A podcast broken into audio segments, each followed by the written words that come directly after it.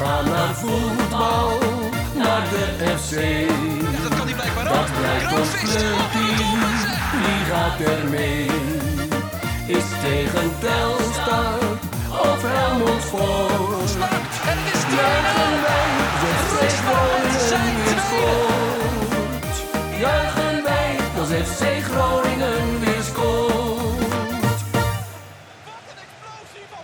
Conforminder de podcast, aflevering 1 van seizoen 6. Mijn naam is eh, Maarten Siepel en vanuit Groningen-Zuid zit ik aan tafel hier op de zolder bij Klaas-Jan Terveen. Met natuurlijk Thijs Faber. Mooi. En eh, nog steeds geen Wouter, want die zit immers nog eh, op vakantie in, in Frankrijk. En we hebben wel lekker aanstaande vrijdag, eindelijk Thijs, is het zover. De eerste wedstrijd van FC Groningen, thuis tegen Jong Ajax. Heb jij er alweer een beetje zin in? Ja, op zich. Ja, een beetje het gedoe eromheen, hè. Eerst eh, met elkaar het terras op. Hoe ziet het weer eruit? Ja. Ik heb nog niet gekeken. Ik eh, zie hier dat het er picobello uitziet het weer. Eh, daarna naar het stadion toe. en dan hopelijk een leuke wedstrijd zien.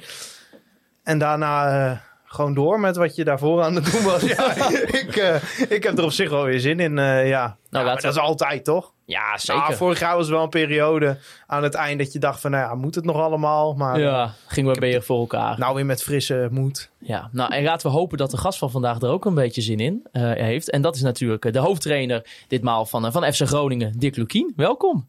Dankjewel. Heb je er vrijdag een beetje zin in? Ja, dat lijkt me wel. Als je aan een nieuwe job begint, dan uh, zo'n voorbereiding is prachtig. Maar dan, uh, dan, dan mag die eerste wedstrijd ook redelijk snel komen. Dus die staat voor de, voor de deur. Ja, want eh, soms als je ook wel met veel voetballers spreekt, dan zijn ze ook wel eens heel erg blij als die voorbereiding erop zit. Dan denken ze, ja, die, die oefenpotjes tegen, tegen VV Anne, uh, ja, dat, daar doe ik er niet voor. Hoe, hoe, hoe vind jij dat als trainer? Ja, ik vind de voorbereiding ook altijd wel prettig. Uh, weet je, het is natuurlijk een tijd dat je elkaar moet leren kennen. Dat je alle, allerlei dingen kunt werken, ook in je speelwijze. Maar uiteindelijk wil je voetballen voor, voor het echi. Dus uh, ja, dan is zes weken voorbereiding wat mij betreft ook lang genoeg. Ja. Nou, afgelopen zaterdag uh, speelden jullie twee wedstrijden tegen PEC Zwolle met een eerste en een, en een tweede team. Thijs, jij was daarbij aanwezig. Ja. In ieder geval bij de tweede wedstrijd uh, waar het eerste team dan speelde ja, in het eerste, stadion van Zwolle. Van de, wedstrijd, de eerste wedstrijd van de tweede, die uh, heb ik even stek laten gaan. Ja, daar had je even geen zin in? Nou ja, je wil ook iets van je zaterdag overhouden natuurlijk. Achteraf zag ik de opstelling, dacht ik van nou, het is een beetje een soort anderhalf, zeg maar. Niet het eerste, niet het tweede. Een beetje ertussenin, maar uh, ja. En hoe heb je daarna gekeken? Uh, poeh, ik vond het een uh, moeizame wedstrijd van beide kanten. Ik vond uh, Zwolle... Ik, ik had zo'n gevoel aan het eind van geen enkele van de ploegen stapt nu van het veld en denkt... nou, dit was nou even een lekkere voorbereiding op de competitie. Ik denk dat ze bij Zwolle allemaal denken van... oh god, komt dit wel goed? En dat bij Groningen, nou ja, er waren niet heel veel FC Groningen sports in het stadion... Dat mensen ook dachten van, oeh, dit weet ik zo niet. Maar uiteindelijk... Uh, defensief stond het wel uh, sterk, vond ik. Maar uh, ja, het was aanvallend wel uh, wat sumier van beide kanten. Ja, we zijn nu een, een, aantal dagen later. Dick, hoe kijk jij een beetje terug op die generale repetitie? Nou, ik denk dat Thijs daar de spijker wel op zijn kop slaat. Hè. Um, verdedigend solide, denk ik. Wij, Zwolle weinig kansen toegestaan. En de kansen die ze kregen, daar stond Verrips goed op zijn post. Maar wel veel te weinig gecreëerd. Dus dat, die fine-tuning voorin, het echt in de kracht brengen van Van Veen ja, dat vraagt gewoon beter samenspel. En dat, uh, ja, daar zijn we druk mee aan de slag. Alleen dat moet ook nog veel beter. Ja, we konden zien tijdens die wedstrijd dat Leandro Bacuna de aanvoerder was. Uh, nou, toen zei hij nog even na afloop tegen Stefan Breken van... nou ja, wat mij betreft zou hij inderdaad heel goed de aanvoerder kunnen zijn. Moeten we even overleggen. Nou, vanochtend communiceerde de club dat hij daadwerkelijk de aanvoerder is. ja, was het uiteindelijk voor jou en misschien ook voor je medestafleden... en de selectie ook wel een makkelijk besluit om te zeggen... nou ja, met zijn bak aan ervaring is hij gewoon de onbetwiste aanvoerder van dit elftal? Ja, dat gold voor mij eigenlijk vanaf het moment dat ik wist dat hij ging komen. Alleen dan moet je ook wel andere mensen even de mond gunnen. En ook Leo zelf vragen. Nou ja, die was apetrots. En uh, ik vind dat je een aanvoerder moet hebben die door iedereen wordt geaccepteerd. In de zin dat hij uh, autoriteit afdwingt. Nou, dat doet hij gewoon bij spelers vanwege zijn track record. En, uh, en er komt bij dat het een jongen is die een kind van de club is. En dus ook apetrots is om in het shirt te mogen spelen. Ja, da daar moeten wij weer trots op zijn als club. Dus al met al denk ik een hele gemakkelijke keuze. Ja, want inderdaad, hij, tra hij, trainde dan ook al een aantal weken mee. Was het eigenlijk vanaf seconde één dat hij binnenkwam dat je dacht van... ja, dit, dit, dit moet gewoon zo snel mogelijk. Hup, handtekening eronder en komen? Ja, ik had hem natuurlijk een jaartje of acht, negen een, alleen maar op beeld zien spelen. En dan hoop je dat hij nog eh, de ambitie heeft en, en, en zeg maar de spritzigheid die hij had. Nou, dat was me vanaf de eerste training wel duidelijk. En ook het gevoel wat hij bij deze club heeft.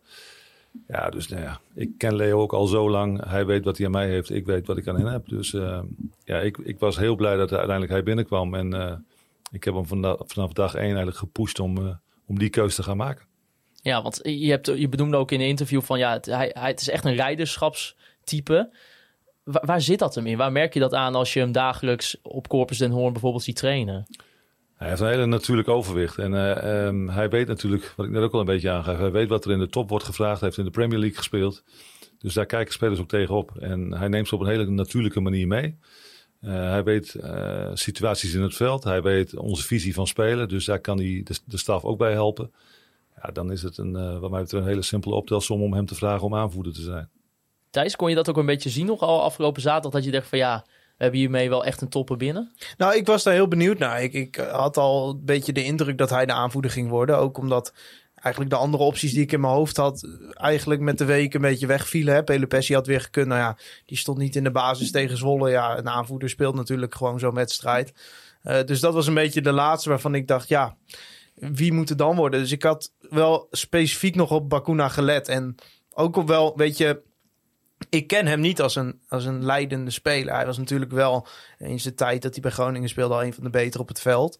Uh, maar daarna ben ik hem tien jaar uit het oog verloren natuurlijk. Maar ik vond wel dat hij uh, dat aansturen, zeker toen Schreuders er op een gegeven moment bij kwam, dat hij dat wel echt oppakte. En dat dat ook niet iets is wat echt gecoacht hoefde te worden of zo. Dat was meer, ja, hij, loopt een beetje uh, over het veld alsof hij het allemaal al een keer meegemaakt heeft. En dat heeft hij natuurlijk ook. Dus ik, ik denk wel dat hij uh, in dat profiel past in die zin. Dus ja, ik weet ook niet hoe dat op trainingen zich uit bijvoorbeeld. Ja, net zo. Precies wat jij zegt. Het kost hem geen moeite om, om de leiding te nemen. Om iets te herkennen wat er wordt gevraagd en om dat aan te sturen. Nou, dat is natuurlijk het mooiste, dat je iemand hebt die, uh, die gewoon van nature uh, dat overwicht heeft.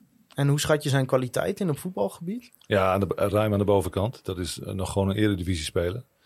Dus wij mogen aan alle kanten heel erg blij zijn dat hij heeft gekozen om voor FC Groningen te gaan spelen. Dat, uh, die gaat ons enorm helpen. Is dat ook wel iets wat je vanaf de eerste training zag dan? Of, Ja.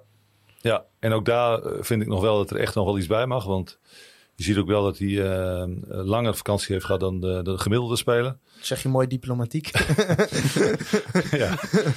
Dus hij, de, de, de moet, hij moet nog fitter worden. Maar doet hij dat, dan, uh, ja, dan gaat hij ons echt enorm helpen. Hij viel uh, op het laatst uit, geloof ik. Had iets onder zijn voet of zo. Hij was enorm met zijn schoen bezig. Maar ja. dat valt allemaal mee? Of, uh... Hij heeft vanochtend gewoon getraind. Dus we blijken geen schade te hebben opgelopen. En we kunnen gewoon richting vrijdag werken. Ja, mooi. Nou, ik vond het zo mooi als je ook in dat interview met hem kijkt. Hè, hoe, hoe, hoe, hoe je vertelt weer over dat hij graag ook met aanvoerdersband weer die tunnel uit wil lopen in de Euroborg. Ja, ja daar gaat toch onze supportershartjes gaan er toch wel sneller van Ja, kloppen. dat interview was voor het supportershart goed inderdaad. Dat is een feel-good interview. Uh. Ja, maar ik, dat vind ik ook belangrijk. Dat je als supporter weer kunt identificeren met FC Groningen. Dat, het, dat mensen ook voelen dat je graag voor deze club werkt uh, of speelt. Ja, dat, en dat... Uh, Volgens mij is dat Leandro in voeten uit. Ja, en als ik hoorde hoe belangrijk zijn moeder was voor de keuze, dan heb ik zoiets, die moeten we vaker inzetten dan. Die kan blijkbaar spelers uh, ja.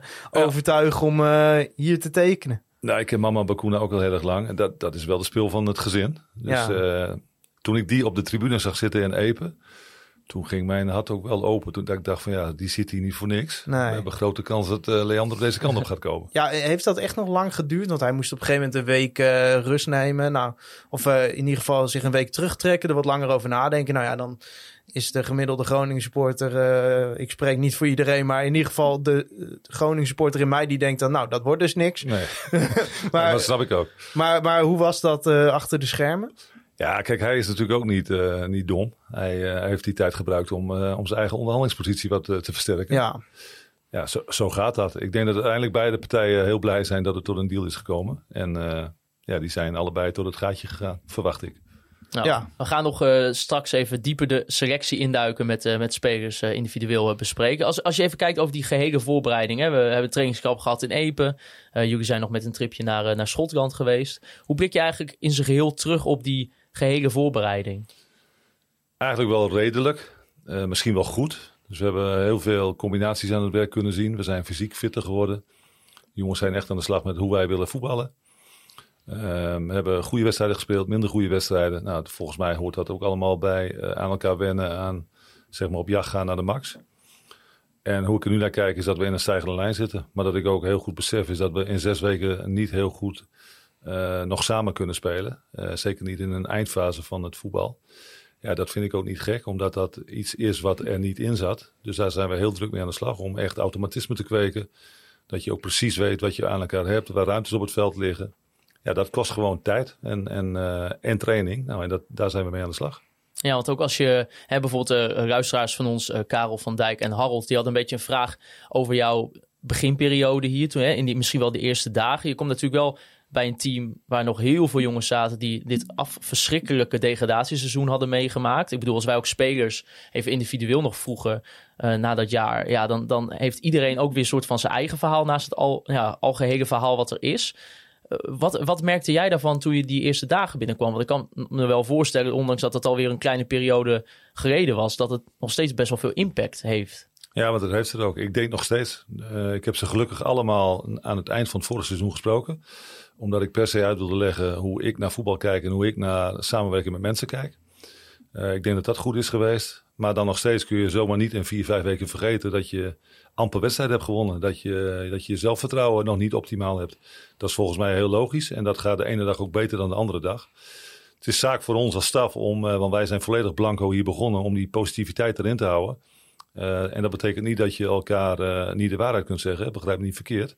Want we zijn heel kritisch, maar wel altijd vanuit een blik naar voren. Omdat wij moeten beseffen dat we van ver komen. Maar dat we ook een club hebben die, uh, ja, die ook in een enorm tempo weer terug kan groeien. En dat kost gewoon tot nu toe heel veel energie. Maar het is ook wel een prachtige uitdaging. Kun je een voorbeeld geven van waar je dat dan aan merkt in zo'n kleedkamer? Nou, je merkte dat tegen Emma bijvoorbeeld zag je dat als het even niet loopt. Of als we een foutje maken. Dat, want dat gebeurde denk ik na 60 minuten. Dat Van Gelderen zijn tegenstander de 16e liet dribbelen dan zijn we daarna toch even een kwartiertje van slag met z'n allen. Ja. Als een spits een bal binnenkomt uh, bij Verrips die houdbaar is, dat we dan toch even tien minuten uit het lood staan. Ja, dat is volgens mij waar het om gaat in het leven. Dat je reageert op, op tegenslag en dat je daarmee omgaat.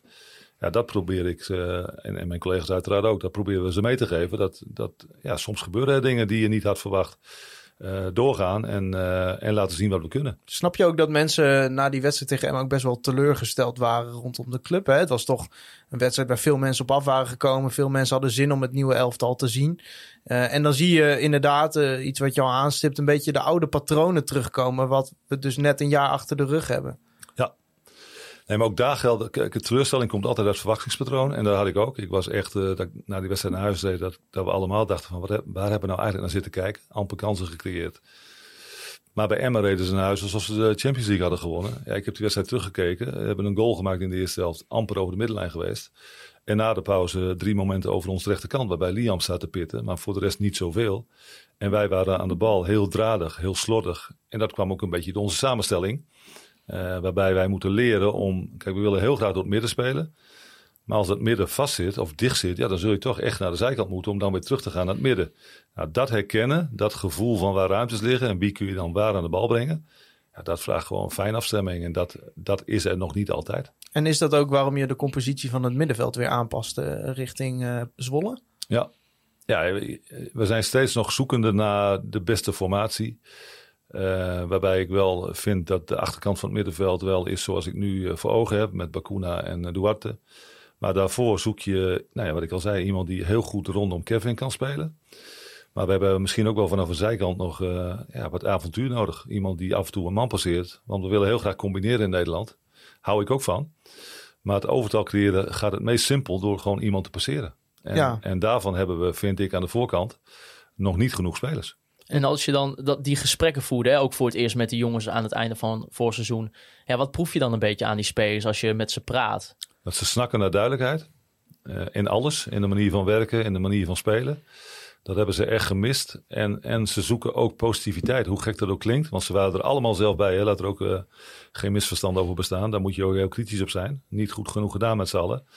Maar dan probeer je ook altijd weer een weg naar voren te vinden. Um, en, een, en een duidelijk speelplan te, te, hanteren en een duidelijke manier van werken. Dat is wat ik bij, eigenlijk bij al die spelers heb gehoord, dat ze daarna snakken. Ja, maar hoe, hoe beoordeel je het bijvoorbeeld dan? Hè? Dat, dat gevoel had ik zelf ook heel erg. Ehm, tegen Emmen, als je naar de basisopstelling kijkt, zijn dan zeven van de elf zijn spelers die er vorig jaar ook al speelden. Ja, dan, dan heb ik zo'n gevoel, ja, dan kun je enorm op de trom slaan van nieuwe energie, et cetera. Maar uiteindelijk zijn het ook die spelers die zo historisch slecht hebben gepresteerd, zeg maar. Nou, dan ben ik zo eigenwijs om te denken dat wij met deze staf daar meer uit kunnen halen. Ja, Maar dat is ook niet zomaar dat dat gebeurde. Hè? Dat, daar moet ik jou gelijk in geven. Als je met 18 punten degradeert, ja, dan, dan moet je ook afvragen of er niet nog specifieke kwaliteit bij moet. Nou, daar kijken we natuurlijk ook naar. Eh, en ondertussen, wat ik zeg, denk ik dat we beter moeten kunnen. En dat zit in het samenspelen verbeteren. Omdat ik vond eh, dat het vooral gericht was op individuele kwaliteit. Een mannetje passeren, eh, eens een keer een, een, een voorzetter eh, van 30, 40 meter ingooien. Ja, ik denk dat je gemakkelijker en beter in die eindfase kunt komen om jezelf beter te positioneren. Ja, dat zit voor mijn gevoel in het samenspelen. En daar doen we bij tijdenwijden goede dingen tot nu toe in de voorbereiding. Maar bij, bij grotere tijdenwijden zijn we gewoon eh, te slordig en, en nog niet goed genoeg op elkaar afgestemd. ja en, en hoe ziet het verbetertraject daarvan eruit? Dat heeft altijd te maken met keuzes. Ik denk dat wij in de formatie best wel af en toe oké staan. Want daar hoor je ook wel eens hè, dat eh, Van Veen op een eiland zou staan. Nou ja, ik denk zoals wij spelen dat je niet meer omgeving bij Van Veen kunt creëren. Want hij heeft gelijk naast zich een spits. Hij heeft twee hoge backs. Hij heeft twee vleugelspitsen die aan de binnenkant staan. Je moet je zelfs afvragen of dat niet een te kleine ruimte wordt. Eh, maar we proberen daar heel veel omgeving te creëren. Ik vind ook dat we daar best wel tussen linies vrij kunnen komen. Alleen dat de keuzes vanaf daar vaak heel slordig zijn. Eh, Te weinig weet van de omgeving, te weinig automatisme in, in, in wie je nou aan moet spelen en, en waar. Ja, en dat, is, dat vind ik voor een groot gedeelte ook logisch, omdat we pas, eh, ja, pas vijf weken aan de slag zijn. Maar daar zie ik wel groei. Maar dat is niet kwaliteit dan. Ja, op dit moment heeft het natuurlijk. Uiteindelijk gaat het altijd om kwaliteit van uitvoering. Eh, dat is op dit moment nog niet goed genoeg. Maar ik denk wel dat wij spelers hebben die dat kunnen. Waarbij we, wat ik ook al zei, daar zoeken we ook naar. Dat we echt nog wel wat diepte en onvoorspelbaarheid in onze ploegen nodig hebben. En dat weten we ook, daar kijken we naar. En als we het hebben een beetje over de, de fitheid van spelers. eh, aan het einde van voorseizoen kwam ook eh, Wouter Gudde zelf met het verhaal naar buiten. Dat ze er eigenlijk in zijn februari achter kwamen dat spelers 70 minuten Ja. konden spelen eigenlijk. Eh, ja, waar je achteraf ook van denkt, ja, hoe- hoe is dat in godsnaam mogelijk? Heb je dat, merk je daar ook nog de gevolgen van, nou, bijvoorbeeld misschien wel in de eerste weken dat je hier trainen was, dat spelers misschien nog minder fit aan het begin van de voorbereiding zijn dan dat je bijvoorbeeld misschien eerder bij Emmen gewend was?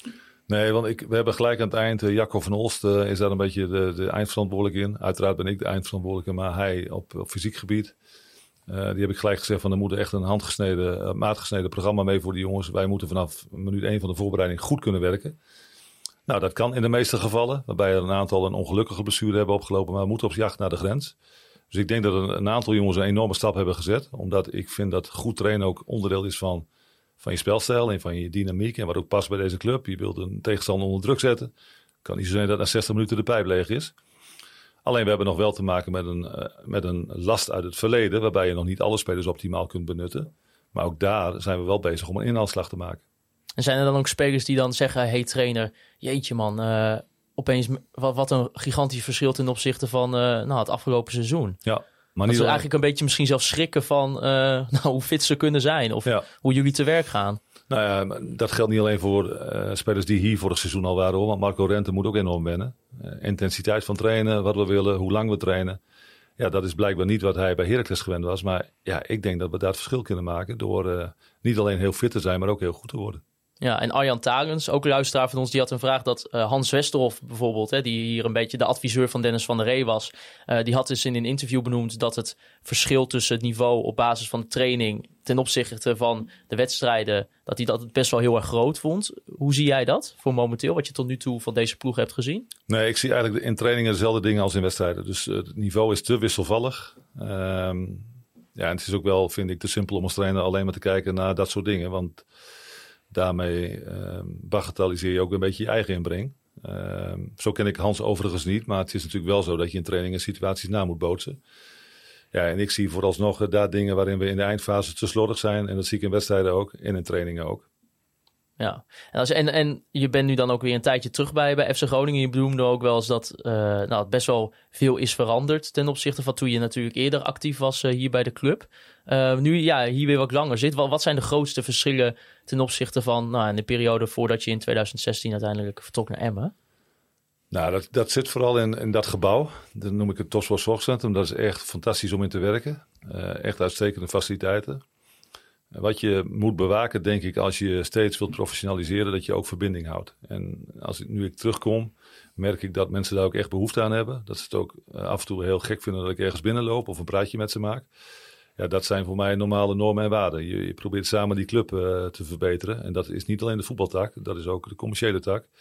Uh, dat is zelfs de schoonmaakster. Dus de verbinding is wel een beetje was wel een beetje kwijtgeraakt, laat ik het zo noemen. Maar, maar schrok je daar ook van? Dan kan me zo ja. voorstellen als mensen half schrikken dat, dat er een nieuwe nou, werknemer, collega binnenkomt en zegt, nou hoi, ik wil even een praatje met je maken. Dat ze dan ja. schrikken eigenlijk. Is dat, is toch ja, bijzonder? Dat, dat, past ook niet bij deze omgeving en niet bij deze club. Daar hou je van normaal gedrag. En als je elkaar tegenkomt, ja, dan maak je een praatje of je vraagt even hoe het gaat. Dus ja, dat is voor mij een kleine moeite. En ja, dat, dat, was, dat was niet logisch, laat ik het zo zeggen. Nee, wel bijzonder. Ja, ja, dat kun je wel bijzonder noemen. Ja, ja. Nou, ja het, het, verklaart toch ook steeds wel meer een beetje thuis hoe, hoe, alles toch de afgelopen periode is geweest. Ja, want ik, ik weet, de trainers houden er nooit van om over collega's te praten. Maar schrok je toen je hier kwam? Je, je zult wel enige voorbereiding gehad hebben, maar dacht je wel van, oh... Ja, weet je, wat, wat je, zoals je begint. Dus ik, daarmee zeg je alweer iets over je voorgangers. Um, laat ik het breder trekken. Het is, het is een, echt een waardeloos seizoen geweest waar iedereen zijn uh, bijdrage in heeft gehad. Maar de info die ik heb gekregen is uh, dat er best wel gekke dingen zijn gebeurd. En, en, ja. en nou goed, dat zit voor een gedeelte bij trainers, maar natuurlijk ook voor een, een gedeelte bij spelers en bij andere beleidsbepalers. Ja, en, en er wordt dan een nieuwe eigenlijk beleidsstructuur opgezet rondom uh, het, technische hart, het compositieoverleg, hoe je het ook wil noemen. Het heeft al dertig verschillende namen gehad. Maar het bestaat toch ook grotendeels uit de mensen die er al waren, zeg maar. En dan wil ik niet meteen zeggen, nou, de mensen die het veroorzaakt hebben. Maar ja, is dat ook lastig, zeg maar? Omdat uiteindelijk als je dingen moet gaan veranderen, dan moet je de dingen die zij hebben bedacht veranderen, zeg maar. Ja, maar ik, ik denk dat die, je hebt het over twee mensen die, uh, die er al waren. Drie, denk ik, met West erbij dat die ook alle drie uh, heel kritisch op zichzelf zijn geweest. En dat de nieuwe input is met Henk Veldmaat en met mij. En daar staan uh, Wouter en Art ook, en Wes eigenlijk ook uh, heel erg open voor. Ik moet zeggen dat ik van die samenwerking met Wouter met name wel heel erg kan genieten. De lijnen zijn heel kort voor mij. Dus ik kan mijn ei erin echt uitstekend kwijt. Ja, en, en je bedoelt dan ook bijvoorbeeld in het aankoopbeleid en of ja. in alles eigenlijk? Ja, ik, kijk, in het aankoopbeleid gaat het natuurlijk altijd om scouting. Ehm, en laat ik zeggen dat ik een vertrouw, enorm vertrouwen heb in West, maar dat ik Henk al veel langer ken. Ja, het meeste oog van Henk is natuurlijk onomstreden. Ja. Dus uh, op het moment je, dat zo iemand komt met een speler en ik ga ook beelden bekijken, ja, dan, dan zitten we echt op één lijn. En ja. dat helpt natuurlijk enorm mee om, uh, om redelijk snel zaken te kunnen doen. Ja, want kun, kun je ons dan meenemen hoe dat gaat? Is dat dan bijvoorbeeld, nou, je zult aan het begin van het seizoen een paar wensen hebben gehad. Is dat dan komt het dan in zo'n overleg op tafel? Of leg je dat dan gewoon bij hun neer van, nou, ik heb dit nodig, regel het maar? Of... Nou, je hebt het in die gesprekken altijd over je visie. Nou, dan, dan probeer je een elftal op de been te krijgen en ook een schaduwelftal. En ook te anticiperen op wat er eventueel zou kunnen gebeuren. Dus wie kunnen er verkocht worden? Wat hebben we daarvoor in kaart? En daar gaat de, de scouting steeds mee aan de slag om, uh, om die lijst ook te blijven verversen. En die komen altijd uh, tot nu toe met uh, hele interessante alternatieven. Ja, dan ben je natuurlijk afhankelijk van of er ook daadwerkelijk iemand weggaat en of je dan ook tot zaken kunt komen. Maar ook daar merk ik, en al die gesprekken die ik gevoerd heb, dat de Club Groningen er echt gewoon heel goed op staat, ondanks de degradatie. Uh, heb ik met Rente gemerkt, maar we hebben bijvoorbeeld met Mika Pinto gesproken, die, die echt een fantastisch jaar had in de Eredivisie. Eigenlijk heel veel clubs kon, ook in het buitenland. En wij zaten toch bij die laatste twee clubs. En dat heeft ook vooral met de club te maken. Dus uh, ja, we moeten heel kritisch zijn op wat er is gebeurd. Maar we mogen ook niet vergeten dat Groningen gewoon uh, ook best wel uh, goede dingen gedaan heeft in het verleden. En daar willen we graag weer naar terug. Ja, want nou, je noemde net al hè, een, uh, eigenlijk een buitenspeler met diepte. is het profiel wat nu bovenaan staat op de prioriteitenlijst. Ehm, ja, zit dat eraan te komen? Of... Ja, dat, dat hoop ik wel. Ja. We, hebben, we hebben meerdere lijntjes uitliggen. En dan gaat het erom of het ook daadwerkelijk gaat lukken. Maar daar heb ik wel goede hoop op. Ja, en zoek je dan echt een type met een voorzet of iemand die zelf ook een goal kan maken? Ja, we hebben gewoon extra goals nodig. Dus Ja. we hebben diepte nodig, onvoorspelbaarheid, avontuurlijk spel. Dus iemand die gewoon echt iemand kan passeren. Maar dan ook in die eindfase of een assist geeft of een goal maakt. Ja, dat, dat eh, zou heerlijk zijn als we dat in één speler kunnen vinden. Dus daar gaan we voor. Ja, want is dat ook een beetje waarom jullie uiteindelijk bij Rui Mendes uitkwamen? Ja, Rui ken ik natuurlijk vanuit mijn periode bij Emma. Daar maakte hij er eh, uit mijn hoofd 16 of 17 op het ene hoogste niveau. Dat heeft hij al bewezen. Had in de Eredivisie hele goede statistieken. Hij maakte niet heel veel goals, maar had wel goede statistieken. En met name zijn spel eh, van de bal weg. Dus diepte in zijn spel. Ja, dat gaat ook heel veel brengen voor anderen. En ik vind dat we dat ook nog missen in ons eigen spel. Ja, want hoe zit dat bijvoorbeeld? Stel, eh, er komt uiteindelijk zo'n speler. Eh, ja, die raakt een keer geblesseerd. eh, bijvoorbeeld een Rui Mendes ook. Dan moet je eigenlijk al de hele compositie van het middenveld omgooien. Want heel veel meer diepte is er niet. Nou, ik denk dat Valente dat ook heeft. Ja, En ik denk dat ook dat Paulus dat heeft. Alleen dat zijn. eh, eh, Luciano is nog jong.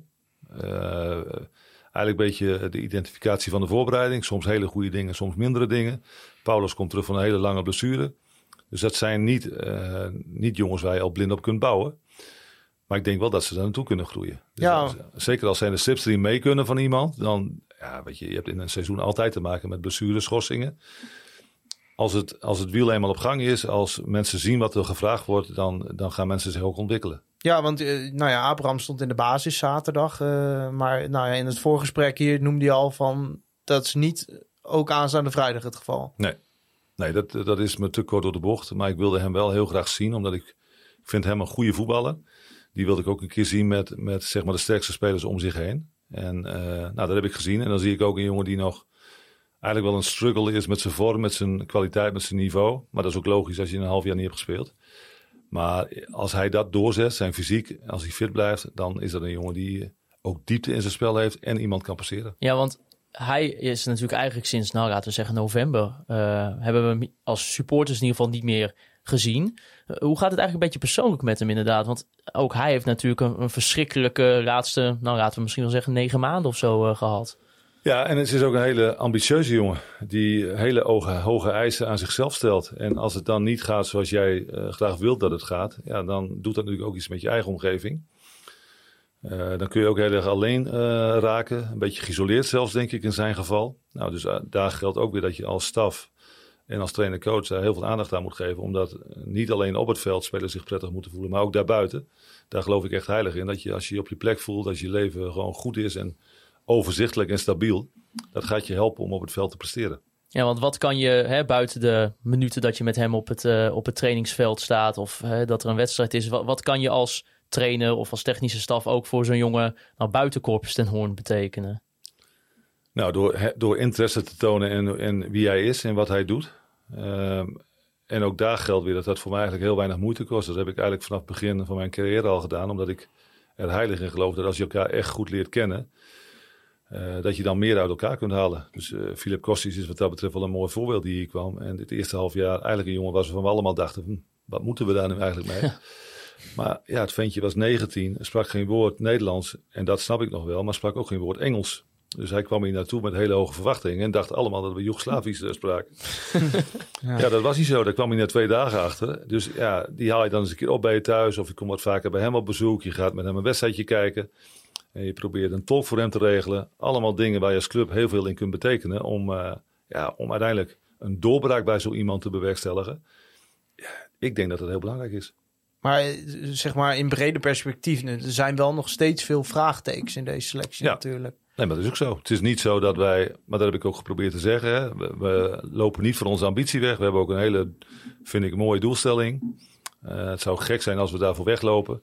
Aan de andere kant mag je ook niet zomaar verwachten dat dat even een, een, een hele rechte lijn naar boven zit. En dat we 38 wedstrijden heel simpel gaan winnen. Nee, dat is niet zo. Want we hebben, er zijn te, eh, te weinig stabiele dingen om daar zomaar even vanuit te gaan. En eh, denk je zeg maar dat de, de club dat zeg maar nu aan zou kunnen, zo'n proces? Omdat natuurlijk de spanningen waren redelijk hoog aan het einde van het vorige seizoen, kunnen we wel zeggen. Eh, je begint nu met hoge verwachtingen. Mensen verwachten gewoon dat Groningen weer terugkomt. Maar ja, zoals je zelf ook aangeeft, dat is geen 1, 2, 3 zeg maar. Nee, maar dat put ik ook uit mijn, uit mijn eigen verleden. De- toen we er met Emma uitgingen, toen moesten we daarna 21 spelers vervangen. Ja, Eh, speelden we een, een voorbereiding helemaal boven verwachting. Maar in de eerste vijf competitiewedstrijden hadden we vier punten.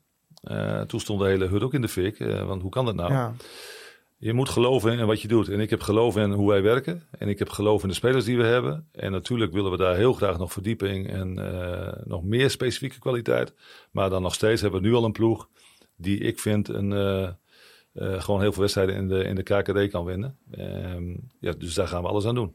En want bijvoorbeeld ook die aanvallende impuls die je dan wilt. Eh, Christian Wiltje die had ook een vraag van ja, is, is er ook heel veel, ik kan me voorstellen dat er heel veel concurrentie is qua clubs die op zoek zijn naar dit soort type spelers natuurlijk. Ja. Eh, Dat, ik, kan me zo voorstellen dat dat ook in dit geval eh, heel erg lastig is, toch? Ja, we hebben het onszelf niet eh, gemakkelijker gemaakt. nee, als je degradeert. Kijk, goede spelers die, eh, die willen op het hoogste niveau spelen. Alleen, ook hier geldt weer dat wat ik net al een beetje aangaf, dat de club echt wel een naam heeft. En dat spelers ook zien dat we natuurlijk ehm, spelers hebben opgeleid, eh, hebben meegeholpen om die goed te ontwikkelen. Dus daar geloven ze nog steeds wel in. Het stadion, absoluut een rol. Eh seizoenkaartverkoop, supporters, meer dan een prominente rol. Eh, het gebouw waarin we werken, de faciliteiten die we hebben, absoluut een rol. Dus als je dat verhaal over kunt brengen naar en zaakwaarnemer en speler, ja, dan denk ik dat we nog steeds hele goede spelers aan boord kunnen halen. En dat blijkt ook met de, want we- we schuiven aan tafel bij mensen die, die denk ik ook in de belangstelling staan van andere clubs op een hoger niveau. Ja, Ja. want eh, nou, misschien een voorbeeld daarvan is dan Van Veen. Hè, ik denk dat er best wel wat mensen toch even twee keer moesten kijken van... oh, is dat echt die gozer die eh, in alle competities 29 heeft ingeschoten vorig seizoen?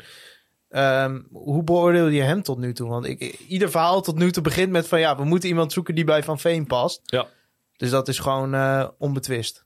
Dat is voor mij onbetwist. Ja, En eh, dat het nog niet zo gaat zoals we willen, heeft twee factoren. Hij moet enorm wennen aan hoe we spelen. En misschien wel de belangrijkste component is dat hij echt ziek is geweest, twee weken, met 40 graden koorts. Ehm, en ook nog een privécomponent, ehm, waarbij hij een zwangere vrouw in Schotland heeft. Dus hij moet enorm wennen aan, aan alles. Nou, geef hem die tijd ook. Maar dat die jongen goals kan maken, heeft hij al bewezen. En dat zie ik ook elke training terug. En daar waren jullie denk ik ook bij een trainingskamp. Ja. Ja. als hij op goal schiet, dan schiet hij om te scoren. Dus Kevin gaat ons heel veel brengen. En geef, geef hem even de tijd om een beetje te wennen aan alles eh, wat nieuw is. Ja, we hadden vorig jaar een trainer die ehm, eh, het woord proces op een gegeven moment eh, ongeveer 30 keer per zin noemde. Eh, leer je daar dan ook van? Ja, ik, ik probeer heel veel met mezelf terug te zien of terug te luisteren. En, en dan word je een soort van autodidact. Dus je moet, niet te, je moet niet te veel dingen herhalen. En ook niet te veel dat soort woorden gebruiken. Want die kunnen eigenlijk ook alleen maar tegen je worden Ja. gebruikt. Dus daar loop ik er niet voor weg. Kijk, wij, wij zijn een club die moet presteren. Ondertussen kost het heel veel energie en heel veel tijd om jongens te leren wennen aan de manier van spelen, maar ook aan elkaar. Maar daar heeft de gemiddelde supporter natuurlijk geen boodschap aan. Dus eh, ik, ik snap dat de waarheid op het veld ligt. En eh, ik doe iedere dag mijn stinkende best om die spelers eh, in hun kracht te brengen. Om een soort van eh, eh, identiteit in te krijgen. Ja, en dat blijf ik doen. En daar geloof ik ook in. Is dat ook wel eens zeg maar lastig? Omdat je, ja, kijk, je gaat vrijdag tegen jong Ajax spelen. Nou, ten eerste, je weet nog niet 100% wat je nou precies voor de neus gaat krijgen. Ook omdat, eh, ja, mocht Ajax ineens nog drie centrale verdedigers aantrekken, dan ziet het er ook ineens weer heel anders uit. Ja. Maar mensen zien op papier, die denken, ja, Groningen thuis, jong Ajax, kom op. Maar dat, dat weet je ook als je bij een club als Groningen gaat werken die gedegradeerd is. Ja, als je twee keer eh, niet wint, dan is het crisis. Ja, Ook daar geldt weer dat je eigenlijk alleen maar eh, je eigen druk moet borgen. Eh, ik weet wat ik kan. Ik weet hoe ik naar voetbal kijk. Ik weet dat ik clubs en spelers kan helpen. En ik snap ook dat ik afhankelijk ben van het resultaat. Eh, dus ja, dat is, eh, daar hoef je niet zielig over te doen. Daar word je ook voor betaald. Maar dat wij met Groningen een mooi seizoen tegemoet gaan, daar ben ik heilig van overtuigd. Ja, en Kevin van Veen, wij hebben hem ook kunnen spreken in Epe, a- andere interviews kunnen zien. En, en een hele grappige jongen die ongelooflijk veel zelfvertrouwen heeft. Maar ja, toch een soort van, het is, het is niet, het is eigenlijk helemaal niet arrogant of zo. Het is, het is een hele bijzondere jongen in die zin. Ervaar jij dat ook zo? Ja, je kunt het prima van hem hebben. Omdat hij echt is. Dus hij zegt gewoon wat hij vindt. En, eh, en soms denk je wel eens, ja, had ik dat ook gezegd? Waarschijnlijk niet. maar laten we blij zijn met, met een uitgesproken karakter. Want anders zou het ook wel heel erg saai worden. En hij maakt het zichzelf ook niet gemakkelijk. Hè? Want op het moment dat je nu twee keer scoort in de voorbereiding... Ja, dan gaan mensen er al iets van vinden. Maar ik denk dat hij, als hij straks op een top fit is... als hij gewend is aan wat we willen... dat hij, eh, die gaat echt een heleboel ballen tegen het net kegelen. En als je wel het, nou, de, hij was dan eh, nou, een van de natuurlijk de grote namen die binnenkwam. Als je eh, kijkt naar het, de, ge- de gehele transfer window tot nu toe, in hoeverre ben je als trainer tevreden over wat je tot nu toe hebt kunnen krijgen? Ja, daar ben ik wel tevreden over. Ik, ik vind dat we een goede zaak hebben gedaan. En als wij er nog een, eh, een, een, een flankenflitser, een, een goalscorer en eh, diepte bij krijgen, het liefst in één persoon, wat ik al zei. ja, dan, Als Zeggen Stefan we met al. 14 man gaan spelen, eh, Dick. ja. Nee, maar da- dan hebben wij een ploeg waarin, eh, ja, daar hoeven we ook niet voor weg te lopen. Dan hebben we gewoon goede spelers bij elkaar. En dan weet je nooit wat er nog gaat gebeuren. Want we snappen ook dat er best nog wel iets kan ontstaan in de laatste weken. Maar ook daar hebben we lijstjes klaar liggen. Dus eh, nee, ik vind dat we het nu al prima voor elkaar hebben. Eh, en als we er nog eh, ja, één of twee bij krijgen, dan, eh, dan zijn we klaar voor de competitie. Ja, want het gaat veel over ingaande spelers, maar moet er ook nog wat weg? Ja, ik weet niet wat je bedoelt met moed, financieel of zo. Dat zou, nee, dat zou maar, niet maar, weten. maar- heb het is best een forse selectie. We hadden Ja. het net over de kleedkamer van Top Os, die niet zo ruim Nee. is. Dat, eh, Nee, wij moeten daar twee, twee kleedkamers ja. doen. Ik bedoel, ik weet niet of we nog een heel jaar met twee bussen kunnen gaan rijden, Nee. zeg maar. Nee, die, die, dat is helemaal waar. Die selectie is aan de forse kant. Ehm, en ik vind zelfs dat er in het tweede nog een, eh, of in de onder 21 heet het officieel, nog een aantal hele grote talenten rondlopen. Eh, neem bijvoorbeeld Fo Ventura.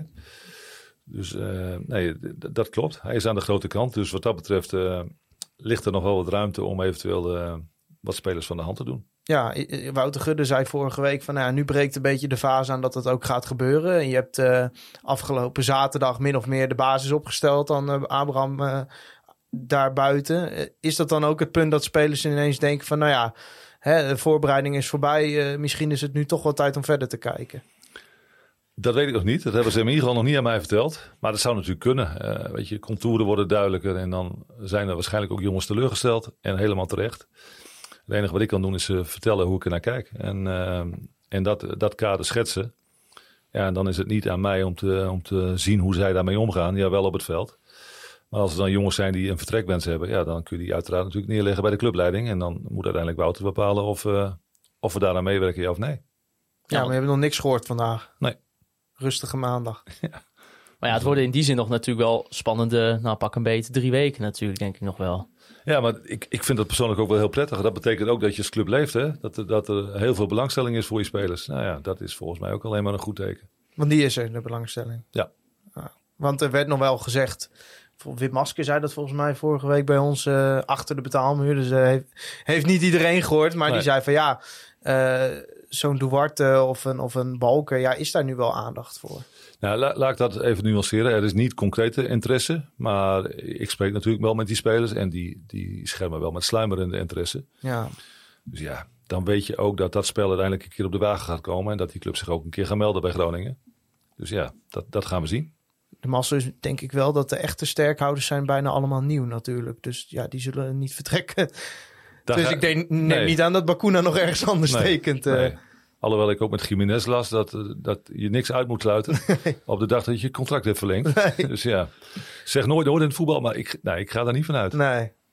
En als je kijkt naar die selectiesamenstelling, hè, eh, je bent eigenlijk over die gehele voorbereiding best wel positief geweest. Eh, en nou ja, natuurlijk ook zeer begrijpelijk, zeker vanuit de negativiteit waar wij ook als supporters en de hele club uitkomt. Ehm, hoe, en wij hadden het vorig seizoen ook heel erg over dat ja, het team, het klopte gewoon niet. Terwijl misschien individueel zitten er best wel goede spelers bij, maar de samenstelling van deze selectie klopt niet. Heb je het idee dat dat eigenlijk nu gewoon al veel beter is? Ja, even terug naar het eerste gedeelte van jouw vraag. Daar wil ik echt wel een nuance maken. Hè? Want er zijn ook mensen die zeggen, ja, waarom is hij dan zo positief? Want we creëren te weinig kansen. Nou, dat vind ik dus ook. Hè? Dat wil ik nog een keer benadrukken. Dus ik ben positief over hoe die jongens werken. De mindset die er heerst op dit moment. eh, de manier van werken. Daar ben ik echt eh, heel blij mee. Alleen over de uitvoering ben ik nog niet blij genoeg. Dat, eh, dat moet ook helder zijn. En dat heeft voor een gedeelte dus te maken met de samenstelling van je ploeg. Want we hebben te weinig specifieke kwaliteit voorin. Dus dat betekent dat we daar naar op zoek gaan. En als we dat niet hebben, dan ga je op zoek naar hoe je het beste uit iedereen kunt halen. En wat de beste compositie van je elftal is. Nou, in die fase zitten we nog steeds. En dat zal ook nog wel een paar weken zo blijven. En als je kijkt naar, hè, naar bijvoorbeeld de andere linies, inderdaad, voorin moeten gewoon nog bij. Dat is, dat is eigenlijk al eh, een paar dagen, een paar weken eh, het verhaal. Als je bijvoorbeeld kijkt achterin is, is, en het middenveld, is dat volgens jou nu gewoon op dit moment solide genoeg Ja. om, eh, nou ja, hopelijk ook te promoveren in de, in de keukenkampioen-divisie? En daar zie je terug wat ik net zei. hè. Als je tegen Zwolle een ploeg die nou, misschien wel iets verder is dan wij zijn, een, ni- een niveautje hoger speelt, dat je eigenlijk amper iets weggeeft. Dat het wel te lang duurt, vind ik, voordat we echt druk op de bal hebben. Dus ook daar moet, moeten dingen nog beter. Het moment van druk zetten herkennen. Maar ik noem dat omgekeerd verdedigen. Dus komen ze achter je, dan moet je snel terugrennen. Nou, de wil daarin, dat is tekenend voor hoe jongens in de wedstrijd zitten op dit moment. Eh, dus, en dat geeft voor mij een hele solide basis om uiteindelijk eh, verder te werken. Ja, want als je achterin kijkt, eh, je, je lijkt nu in ieder geval te gaan kiezen voor Radinho Balken met Marco Rente als het centrale duo. Eh, daarmee is er dus geen eh, basisplaats voor Tijmen Blokcel, die eh, eigenlijk een half jaar ervoor eh, nou, veel kon spelen, waar mensen toch ook positief eh, over waren. Hoe gaat hij er eigenlijk nu een beetje mee om dat hij ja, in ieder geval voor nu naast lijkt eh, te vallen? Eigenlijk op een hele goede manier. Ik heb hem gezegd hoe wij naar hem kijken. En eh, ik vind Tijmen een, eh, een, eh, een groot talent. Maar ik vind met name dat verdedigend hem nog wel eens iets te veel overkomt. En op het moment je aan een elftal gaat werken, dan moet je eerst zorgen dat ook de boel dicht zit van achteren.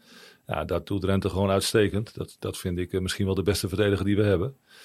Ehm, dus ja, dat, dat geeft net iets meer stabiliteit op dit moment. Ik denk dat Tijmen dat uitstekend kan. Dat hij misschien in de opbouw nog wel net iets gemakkelijker is dan, eh, dan Marco is. Alleen we kiezen nu hiervoor. En waarbij we aan de slag gaan met Tijmen. En we enorm geloof hebben in zijn kwaliteiten. En dat hij ook in rap tempo dingen op kan pikken. Dus eh, hij is nu teleurgesteld, niet blij.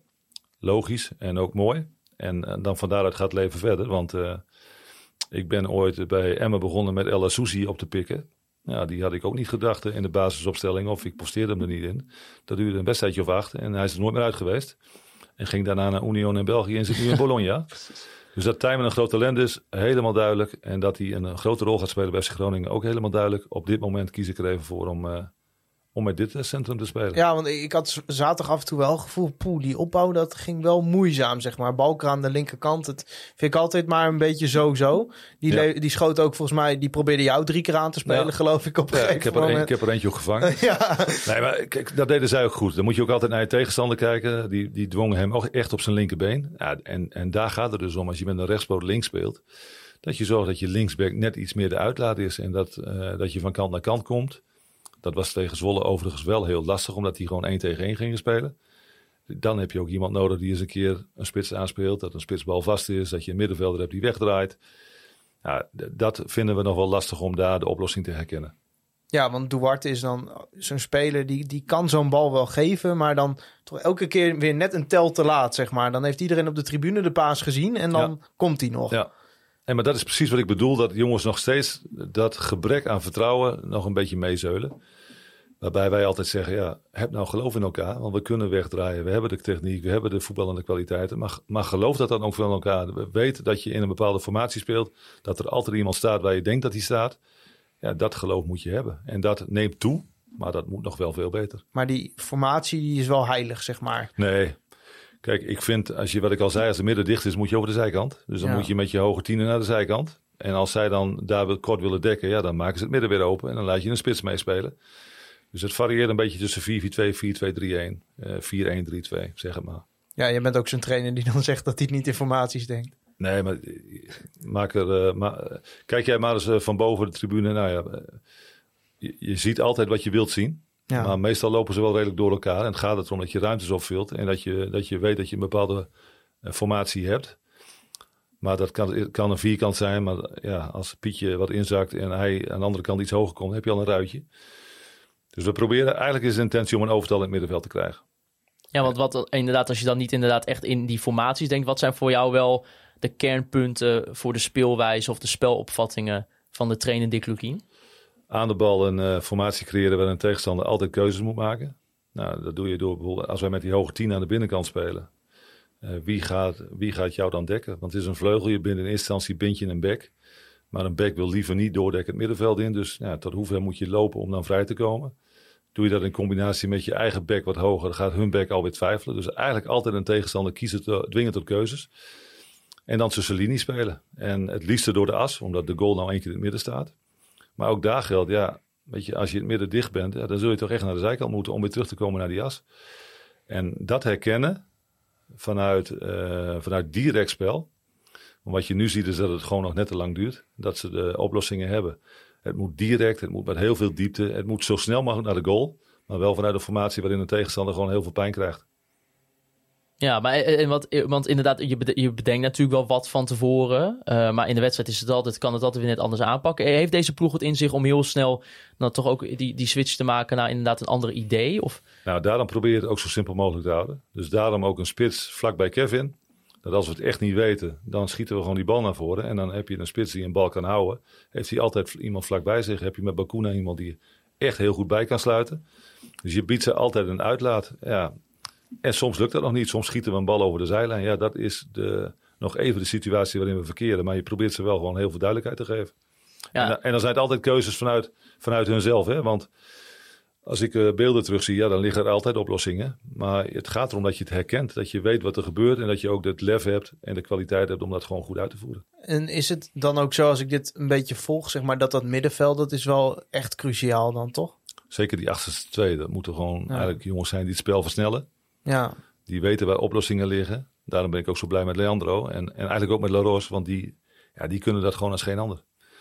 Alleen ook daar geldt weer dat Laros nou natuurlijk wel iemand is die eh, er niet altijd aanwezig is Nee. geweest. Dus eh, die moeten we zorgen dat hij goed fit is. Daarachter hebben vind ik met Schreuders ook een jongen die enorm de handschoen oppakt. Dus ja, dat vind ik ook wel heel grappig om te zien. Ik noem net Vovin, maar ik kan ook Jorg noemen. En Luciano. eh, het zijn natuurlijk gewoon, en Tijman eigenlijk ook. Het zijn allemaal talenten. ja. En ik vind Wouter Prins een, een heerlijk bekkie. eh linksbekkie wat eraan zit te komen. Dus ja, er gebeuren ook echt wel goede dingen. Ja, want eh, zo'n Schreuders bijvoorbeeld, die, die, nou, die ook een beetje met ups en downs, denk ik, maar wel echt een aantal indrukwekkende acties. Maar dan toch uiteindelijk de keuze voor Duarte. Ja. Waar komt dat vandaan? Omdat ik vind dat Jorg nog te veel over het veld zwerft. En eh, van, die, van die controleurs verwacht je dat ze bijsluiten, maar wel op het goede moment. Omdat je ook ruimte wilt laten vallen hoger op het veld. En ik vind dat Jorg daar nog te veel, te druistig in loopt. Dus nog te weinig weet heeft van waar de ruimte op het veld ligt. Maar daar wel enorme stappen in heeft gezet. En ook iemand is die kan dribbelen. Dus dat is echt wel een wapen. En Laros kan gewoon beter pasen. En die kan echt mensen aan het werk zetten tussen linies. Maar Jorg is wel op de hele goede weg hoor, vind ik. En eh een speler waar we ook veel aan gaan hebben. Ja, maar, maar Duarte, hè, daar is best wel veel over gegaan. Hij schijnt zelf ook wel een beetje een halve vertrekwens te hebben, zeg maar. Maar daar vestig je nu wel weer de hoop van de opbouw op, zeg maar. Ja, maar ook hem, hem spreek ik. En ja, weet je, ook daar geldt natuurlijk dat als er clubs geïnteresseerd zijn, af en toe je zaakwaarnemer bellen en je bent gedegradeerd, dat je dan zegt, ja, eigenlijk wil ik wel weg. Wat ik, wat ik vooral aan Duarte merk is dat hij heel veel zin heeft om hier te beginnen. En dat hij ook steeds meer geloof heeft in wat we doen met z'n allen. Dus ja, daar verwacht ik eigenlijk helemaal geen uitgaande transfer. nou, dat is toch misschien wel opvallend aangezien, ja, het toch voor seizoen in ieder geval in, na die laatste wedstrijd was het wel heel erg duidelijk dat die, dat die jongen er wel even klaar mee was. Maar hij heeft dus wel echt even die knop omgezet Ja, uiteindelijk. maar ik denk dat jullie er ook echt helemaal klaar mee waren. Ja, dat is ook wel weer... ja. Maar we hebben de knop nog niet helemaal omgezet, hoor, denk Als ik. jullie laatste podcast beluisterd van het nieuwe seizoen, dat was gewoon rouwverwerking. Maar jullie zitten ook weer vol goede moed hier. Dus je, mensen zijn ook altijd weer op zoek naar een nieuw elan. En ik denk dat dat ook weer gevonden is door La Ros. En Joey Pelupessi, die is dan inderdaad momenteel dan ook geen, eh, geen basisspeler. Een jongen die het voorseizoen ook lastig had, mede zoals hij aangaf ook bij ons. Ehm, dat hij echt een beetje ja, de, de kar moest trekken eh, binnen de kleedkamer voor zijn gevoel dan met eh, voornamelijk eh, Michael Verrips. Hoe, hoe kijk je eigenlijk naar een beetje nu zijn rol binnen de selectie? Met ook inderdaad de komst van nou, inderdaad een opkomende Jorg Schreuders, een Leandro Bakuna. Ja, ik vind Joey een, een- echt een voorbeeldige, voorbeeldige professional. Echt een hele een jongen die altijd aanstaat. Ehm, maar ik heb hem ook gezegd, ik heb hem ook vorige week gesproken.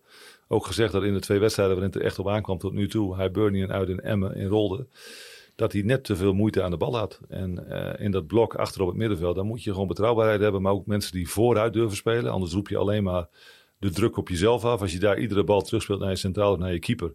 Ja, dat, dat is gebrei. En dat heeft hij in die wedstrijden te veel gedaan. Eh, ik zie in andere wedstrijden dat hij, daar, dat hij daar echt wel mee aan de slag is. Ik zie in trainingen ook best wel goede dingen. Alleen ik heb ook gezegd dat ik hem beoordeel op de wedstrijden. En dat dat betekent dat hij op dit moment eh, niet in de basisopstelling staat. Eh, sterker nog, dat hij een hele, een hele jonge Jorg in zijn nek heeft te eigen. En dat dat verschil ook kleiner aan het worden is. Ja, dat kan hij goed hebben. Alleen ik wil dat wel eh, gewoon helder gecommuniceerd hebben hoe ik daar naar kijk. Zodat jongens, eh, zeker in zijn geval, als, als, hij nog, als er bijvoorbeeld belangstelling op gang komt, dat hij niet zegt over twee maanden, god trainen, had me dat maar gezegd. Daar had ik zelf als Ja. speler een bloedhekel aan. Dit is de situatie en dat betekent, zo kijken we naar Joey. En dan is het aan jou de keuze om eventueel nog iets anders te zoeken. En doe je dat niet, ja, dan gaan we gewoon door. Maar de situatie moet wel duidelijk zijn. En Thomas Soeslof, eh, een jongen die ook natuurlijk in het, eh, in de nieuws was rondom toen Epe, toen jij hem naar huis had gestuurd. Ja. Eh, je gaf daarna ook aan dat hij dat eigenlijk wel heel erg goed heeft opgepakt. Voor supporters is hij toch altijd een beetje ja, een bijzondere speler waar iedereen drie, vier jaar geleden van zei van ah, dit, dit wordt geweldig, deze gaan we voor zoveel miljoen verkopen. Ehm, maar ja, hij heeft toch altijd ook wel een beetje gekwakkeld met dan weer daar spelen, dan weer daar spelen. Ja. Ehm, ja, hoe gaat hij daar zelf nu een beetje mee om? Nou, ik, zoals ik Thomas nu leer kennen, is een ontzettende ambitieuze jongen. Die eigenlijk al van, eh denk vanaf zijn vijftiende eh, weet dat hij enorm wordt geclaimd. Dus door zaakwaarnemers. Die waarschijnlijk weten dat, dat het een soort van melkkoe kan zijn. Cash. Ehm, ik vind het absoluut, hij kan heel goed op 6 of 8 spelen, maar ik vind het absoluut eh, een rechts- of een linksbuiten die naar binnen moet spelen over een 10. Hij moet niet in een controleursrol, want daar heeft hij gewoon niet de discipline voor, zoals ik er naar kijk. En dat hij goed kan voetballen staat buiten kijf. En nu moet hij zichzelf herontdekken. Eh, want hij heeft natuurlijk een zeer teleurstellend jaar meegemaakt, ook, ook persoonlijk op eigen prestatieniveau. Dat heeft wel echt wel iets met hem gedaan. En eh, dat zie ik nu ook terug. Ik zie bij tijden wijle goede dingen. En soms denk ik, ja, kom op Thomas, dat moet veel en veel beter naar wat je kunt. Dus daar probeer ik hem in te prikkelen. En wat ik vooral zie is een jongen die heel eh, fragiel, kwetsbaar is. Die een heel stoer uiterlijk heeft, maar eigenlijk enorm op zoek is naar ook bevestiging. En ja, ik snap dat je als, je als je er als supporter naar kijkt, dat je denkt van god, vent, ga eens wat harder lopen. Of schiet eens een keer een bal in de kruising. Maar ook daar geldt weer dat je moet wel weten hoe je samenspeelt. En Thomas wordt beter op het moment dat hij weet wat er om zich heen gebeurt. En, en dat zit ook voor een groot gedeelte bij hemzelf. En daar zijn we nu weer op zoek om dat, een, dat goede gevoel bij hem boven te krijgen. Heeft hij genoeg rendement om op de flank te spelen? Nou ja, vooralsnog niet. Want hij heeft eh, nog te weinig goals gemaakt bij Groningen. Maar hij heeft natuurlijk wel een linkerpoot. Dat, dat is echt een hamer. Dus als hij vaster wordt aan de bal en vaster is in, in zijn balaannames... In, in, in, in direct naar de goal kunnen spelen en spits daarin kunnen gebruiken... dan denk ik dat hij eh, minimaal 10 goals moet kunnen Ja, maken. maar ik vind hem bijvoorbeeld geen speler die even Van Veen voor de keeper zet. Nee, maar ik denk dat hij wel uitstekend is om Van Veen te gebruiken. Dus op het moment dat je naar binnen speelt, vrij bent, een beetje een roesnak verhaal. Spits gebruiken en op, op 18 meter vrijkomen om een schot te lossen. Ja, dat is wel wat hij heel goed kan. Ja, Alleen hij is in mijn ogen te snel op zoek naar de directe oplossing. Dus wil vanaf 35 meter een beslissende paas spelen. Ja, daar moet je net even iets meer geduld in hebben. ja, want als hij veel gaat schieten, nou wij staan ergens een beetje bovenaan op Noord, dan ga ik oppassen, zeg maar. ja. ja, we lachen erom, maar dat, maar dat is echt zo. Hij heeft een enorme geldingsdrang. Niet alleen voor zichzelf, maar ook voor deze club. Eh, en dan gaat hij dus dat soort dingen doen. En dan gaat hij zichzelf voorbij lopen. Ja, en dat kan soms wel eens irritant overkomen. Dat, eh, dat snap ik heel goed. Hij had op een gegeven moment met Danny Buis echt een goede klik. Hoe is dat met jou? Ja, dat zou je hem moeten vragen. Ik probeer hem gewoon. eh, ik, ik, ik denk dat ik een goede band met hem heb. Ik probeer te zeggen hoe ik er naar kijk. Eh, en ik ben zelf ook jong geweest en heb in die tijd ook hele foute dingen gedaan. Dus ik, ik snap ook een beetje hoe dat werkt als je enorm in de belangstelling staat als 21-jarige.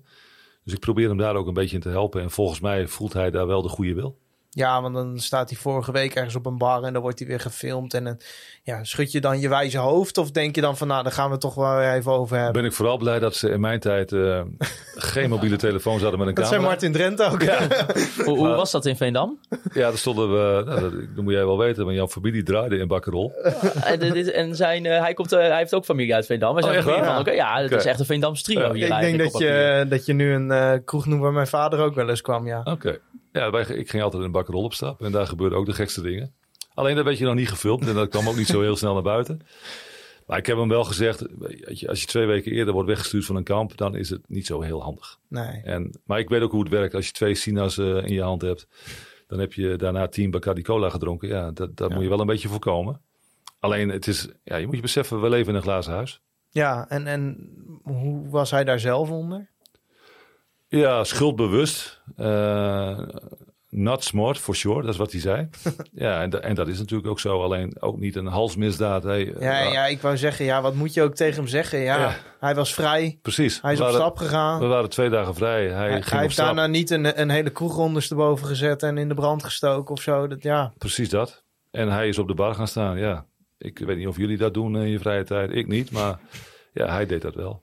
Ja, maar is het sowieso niet zo dik dat, dat we hè, misschien sowieso als mensen die geïnteresseerd zijn in de voetballerij, dat als, als we een keer dit zien, dat we dan ook gewoon eens inderdaad moeten, toch meer moeten denken, ja, eh, inderdaad, wij staan ook wel eens gek op de bar. Ik, ik denk dat we in een tijd leven waarin het heel simpel is om mensen te veroordelen. Ja, ik, ik ben daar niet zo van. Eh, probeer eh, iedereen in zijn waarde te laten. En dat doe ik met Thomas ook. Ja. Dus voor mij was het ook eigenlijk totaal geen issue. Gelukkig voor de club ook niet. We hebben even bij elkaar gezeten en hij doet zijn verhaal. En dan gaat het leven weer door. Als we nog even verder kijken naar een aantal eh, individuele, eh, individuele spelers. Eh, Gerrit Jaap Driesens, die had een vraag over Ragnar Ormalgroen. Eh die was toch wel even benieuwd naar ja, wat voor rol of positie jij voor hem eventueel ziet. Ik vind Ragnar ook een jongen die aanvallend moet spelen. Dus die heeft een tijdje bij Groningen als meest verdedigende middenvelder gespeeld. Dat zie ik niet in hem. En daarvoor neemt hij veel te veel risico in zijn spel. Is hij ook in de intercepties niet goed genoeg. Dus het is een jongen die prima vanaf links naar binnen kan spelen. Alleen, ik, ik verwacht wel iets meer van Ragnar. In de wedstrijd die ik tot nu toe heb gezien, vind ik vooral dat het eh, op safe is. En eh, als je een middenvelder hebt die heel goed tussen linies kan spelen, wat hij denk ik heel goed kan, dan gaat het ook om dat, je, dat er iets oplevert. Dat je naar voren durft te spelen. En dat je ook doorbeweegt in tempo en diepte hebt. En, en dat is wel een belangrijk verbeterpunt voor hem. Ja, want Thijs, jij, was- jij bent eigenlijk tot nu toe ook niet heel positief geweest over, Nee, over het de was, het voorbereiding. was eigenlijk dat in, dat in Emmen... dat in Emmen had ik zoiets van, ja... Ja, ja, maar er zit ook elke keer toch weer een beetje vorig jaar nog in, hoor. ja, maar dan, dan, dan, dan creëer je bijna geen kansen. En dan gaat hij voor de zevende keer proberen dezelfde rechtsback uit te spelen. En dan lukt het weer niet, zeg maar. Ja, eh, het- het- ik vind het gewoon een frustrerende speler. Omdat je... Kijk, in de dribbel is hij denk ik exceptioneel. Maar het vervolg ontbreekt zo vaak. Ja, ik, ik- maar ik snap wel dat je dat zegt. Het, le- het levert iets te weinig op. En eh, nou, ik denk dat hij dat zelf Ah, ook ik vind zelf niet iets te weinig, maar... Veel te weinig, ja. Nou, dat bedoel ik eigenlijk ook. ja, maar dat, dat beseft hij zelf ook. En eh, ja, daar, daar moet hij mee aan de slag. Ja, maar voorlopig, ja, het is toch een speler die gehaald is hè, van Go Ahead, een stap omhoog maakt. Nou, er zal ook een bepaald salaris bij gezeten hebben, maar hij is niet heel hoog in de pikorde. Is dat dan niet zo'n speler dat je zegt van ja, eh, prima spelen, maar in de huidige compositie niet?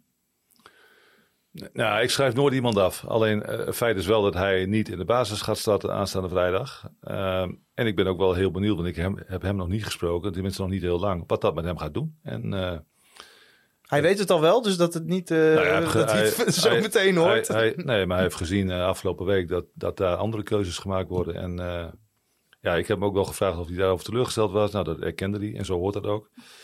Dus dat is wel een voorbode voor, voor de basis van aanstaande vrijdag. ja. Romano Postema dan. Eh, iemand die ook weer eh, terug is vanaf een, eh, van een huurperiode.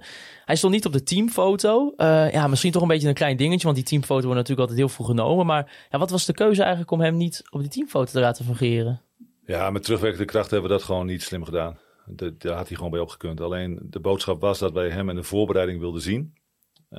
En dat gold voor meer. En toen hebben we gezegd van jongens die nog niet zeker bij de A-selectie zijn, zetten we gewoon niet op de teamfoto.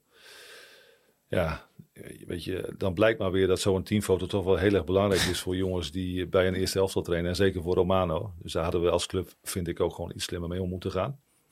Dus dat verwijt ik mezelf wel.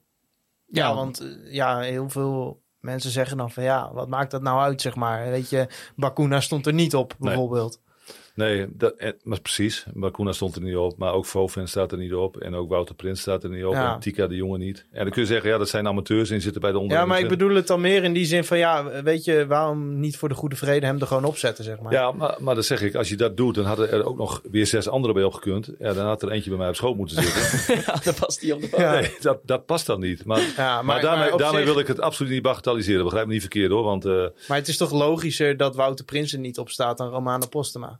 Ja, dat ben ik met je eens. Ja, dus ik, ik snap wel dat je daar ook op een gegeven moment keuzes in moet maken. Maar ja, weet je, zoals dit naar buiten is gekomen, voelde het zo van, nou, Romano, die wist niet waar hij aan toe was en die mocht ineens niet op de... Ja, maar dat, dat wil ik wel iets nuanceren. Want Wouter Gudde heeft Romano eh, en ook zijn zaakwaarnemer aan het begin van de voorbereiding gesproken. Dus dat was voor hem glashelder dat hij die voorbereiding aan moest grijpen om zichzelf te presenteren. Daarbij is denk ik niet gezegd dat hij niet op de foto zou gaan. Maar het was wel duidelijk dat als die voorbereiding niet zou lopen zoals die ging, of dat hij zou moeten, dat eh, Groningen open zou staan voor een verhuur van Romano. Dus het is maar ook eh, iets te kort door de bocht om vanuit het kamp Romano dan alleen maar te denken, ja nee, maar dan, ik, ik ging er blind vanuit dat ik op de foto mocht. Maar nogmaals, daar kunnen we lang en breed over discussiëren. Dat hadden wij gewoon beter moeten doen. Zit je dan ook vloekend in die trainerskamer dat je denkt van... joh, ik ben bezig om hoe wij meer goals gaan maken. Niet met wie er wel of niet op de teamfoto staat. Ja, nee, ik, ik ben wel iemand die zich graag overal mee bemoeit. Maar eh, met dit soort dingen liever niet. Alleen ik, ja, ik, ik ben ook wel iemand die... Roma, ik, ik heb wel een beetje onderschat wat dat met het gevoel van Romano deed. Ja. En, en eh, dus dat, dat, dat kan me dan ook echt wel pijn doen. En dan denk ik van ja, daar moet je gewoon een grote man in zijn met z'n allen. En eh, hij had absoluut op die foto gemoeten. Een, Dus voor- bij deze. een, excuses. voorganger, een, voor- een voorganger van jou, eh, niet eh, een van je twee voorgangers, maar die daarvoor, die had dan gezegd: zijn wij hier bezig met de teamfoto of met het eerste elftal? Ja, nee, dat geloof ik wel. maar daar, daar vind ik ook niks van, want dat heeft ook prima gefunctioneerd. Dus eh, Hey, maar ik, ik kan best snappen dat je, dat je denkt, ja. Maar ja, aan de andere kant denk ik ook van, ja, weet je, zet er een bankje bij en dan Ja. mag hij erop. Ja. Je kunt hem er altijd afknippen. nee, maar jullie, hebben, jullie hebben voorkomen gelijk, jongens. Dat hebben we niet goed gedaan. Laten we even nog gaan naar jou, Dick, al, al een beetje als trainer. Eh, nou ja, een tijdje weer op de Groningse trainingsvelden. Ehm, is het uiteindelijk eh, ja, voor jou als trainer een droom geweest om hoofdtrainer van FC Groningen te zijn? Ja, toen ik, ik moet eerlijk zijn, toen ik hier eh, begon als assistent-trainer, dan, eh, dan leer je de club ook pas echt kennen. En dan merk je ook wat, met me- wat een club met mensen doet. En dat is voor mij belangrijk. Ik ben trainer geworden omdat ik gewoon heel graag spelers wil helpen. En dat doe je dan ook het liefst bij een club die ook heel veel mensen raakt. Dat, dat zie je bij deze club. Eh, dat heb ik geproefd toen ik eh, de overgang maakte. Eh, heel veel steunbetuigingen kreeg vanuit de Groningen supporters. Eigenlijk bij heel veel polls ook werd genoemd als favoriet. Ja, dat, die liefde is wel een beetje van twee kanten. Omdat ik denk dat dit echt een mooie club kan zijn. En als mensen dat ook voelen, dat je dat ook uitdraagt. Of dat je een club kunt helpen als trainer, dat ze daar het geloof in hebben. Ja, dat, is, eh, dat, dat vind ik wel prettig werken. Ja, want als we een beetje gaan naar het begin van jouw trainerscarrière. Wat was eigenlijk voor jou ooit de reden dat je dacht, ik wil voetbaltrainer zijn na mijn voetbalcarrière? Omdat ik het gevoel had dat ik uit mijn eigen voetbalcarrière in, eh, te weinig heb gehaald. Dus ik was een, eh een hoofdklassespeler. Dat ben ik uiteindelijk geworden, maar ik, ik vond dat ik nog wel wat jaartjes in de eerste divisie mee had gekund. Dus daar ben ik, eh, heb ik niet eruit gehaald wat erin zat. En ik wist eigenlijk ook al redelijk snel dat ik een betere trainer zou kunnen worden dan een, eh, dan een speler. Eh, dus ik ben redelijk vroeg mijn papieren gaan halen. En een, een rode draad daarin was Jan Korte. Die heeft mij echt gepusht. Dat was mijn trainer bij Appingedam. Daar speelde ik toen. En die zei, ga nou je trainersdiploma's halen. Want daar kun je echt nog wel mooie dingen mee doen. Dus ik was 29, haalde ik mijn TC1. En op mijn 35 haalde ik mijn coach betaald voetbal. En eh, ik ben eigenlijk via Veendam zo die wereld ingerold. Begon als assistent, eigenlijk alles gedaan. Hoofdopleidingen geweest, eh, A1-trainer geweest. Ik was eigenlijk het hele weekend op pad. Heel veel vlieguren gemaakt. En dat heeft ook enorm geholpen. Kostte me wel mijn eerste huwelijk trouwens, maar eh, dat volledig te zijn. en, en ergens in 2010, eh, toen kwam de belangstelling van Groningen. Waarbij ik toen ook heel blij ben dat ik die overstap maakte. Eh, zes jaar geweest in totaal en ook daar weer denk ik eh goede ontwikkeling heb doorgemaakt. En toen vond ik het ook tijd om op eigen benen te gaan staan. Ik had gehoopt dat het toen al bij Groningen was. Daar dacht, eh, daar dacht de club toen anders over. Overigens een heel goed recht. En toen heb ik, eh, ehm, heb ik mijn vleugels uitgeslagen richting Emmen. En ja, dat is denk ik ook wel een hartstikke mooie tijd geweest. Nou, volgens mij als je nu om dat stadion heen loopt, dan kun je op je tegel gaan staan, toch? Ja, ik, eh, ik doe dat maar niet. Ik, ik, ik krijg er nog, soms nog wel een beetje schaam, plaatsvervangende schaamte van. maar het, het, het tekent wel de ontwikkeling die de club daar heeft doorgemaakt. En ik ben echt heel blij dat, dat eh, Lubbers mij de kans heeft gegeven. Omdat het mij heeft geholpen om de trainer te worden die ik nu ben. Maar waar zit dat hem in dan? Dat je toch niet helemaal ja, dank bij voelt als je die tegel Ja, omdat ziet? uiteindelijk, eh, ehm, en dat zeggen ook heel veel mensen, hè, mijn, mijn grootste criticas zeggen, maar wat heeft hij daar nou eigenlijk gedaan? Hij is twee keer gepromoveerd, maar ook twee keer gedegradeerd. Ehm, ja, dus ik, ik vind het altijd wel lastig om daar, om daar iets over jezelf te zeggen. Omdat eh, mensen niet zo heel goed de situatie eh, kennen of hebben gekend. Ik denk dat wij het maximaal uit die club hebben gehaald. Dat we daar echt prachtige tijden hebben gekend. En daar ben ik, eh, wat ik zei, de club erkentelijk voor. Zeer erkentelijk, maar met name Ronald Lubbers. Omdat, omdat hij het heeft aangedurfd om mij de kans te geven. En eh, ja, je wou dus eigenlijk eh, misschien al toen je assistenttrainer was bij FC Groningen uiteindelijk doorstromen naar hoofdtrainer. Nou ja, inderdaad toch maar de om, eh, omweg via Emmen gemaakt. Ehm, nou ja, een half jaar geleden had het wellicht ook al gekund. Toen, toen FC Groningen ook nog inderdaad nou, streed ja, om degradatie te voorkomen. Ja, was dat eigenlijk voor jou ook al het moment geweest om in te stappen? Of heb je achteraf dat je wel denkt van ja, toch maar beter om bij een frisse start bij een nou ja, nieuwe club is het niet natuurlijk, maar wel even weer in een eh, nou, nieuwe omgeving te komen. Ja, gelukkig heb ik daar niet echt over na hoeven te denken. Ik heb eh, ergens eind november, denk ik. Maar dan moet ik even goed nadenken. Ja, ik denk eind november gesproken met eh, Wouter Gudde en Mark-Jan Vlederis. Om elkaar te leren kennen. Om te kijken hoe ik naar voetbal kijk en naar de Club Groningen kijk. Daar heb ik toestemming voor gevraagd aan, aan Ronald. Ronald Lubbers. Die gaf daar toestemming voor. Maar ik heb ook steeds tegen Groningen gezegd van het, het is voor mij alleen maar een optie als Emma ook mee wil werken.